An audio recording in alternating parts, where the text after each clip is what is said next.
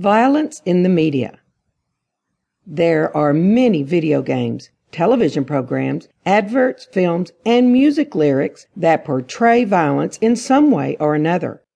Most people will agree that there is too much violence exposed through the media.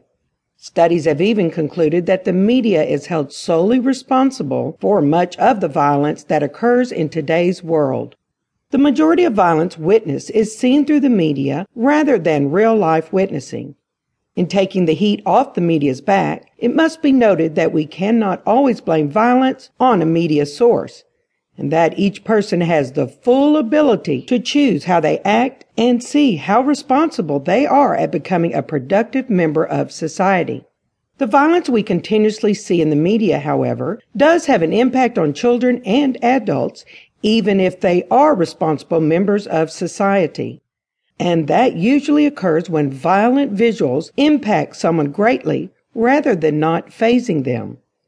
Since children are indeed exposed to violence, there is a reason to have increased concern for how children process and think about the violence that they see, read, or hear. When a person gets exposed to violence excessively, the individual may become disturbed and develop chronic fears of being victimized in real life.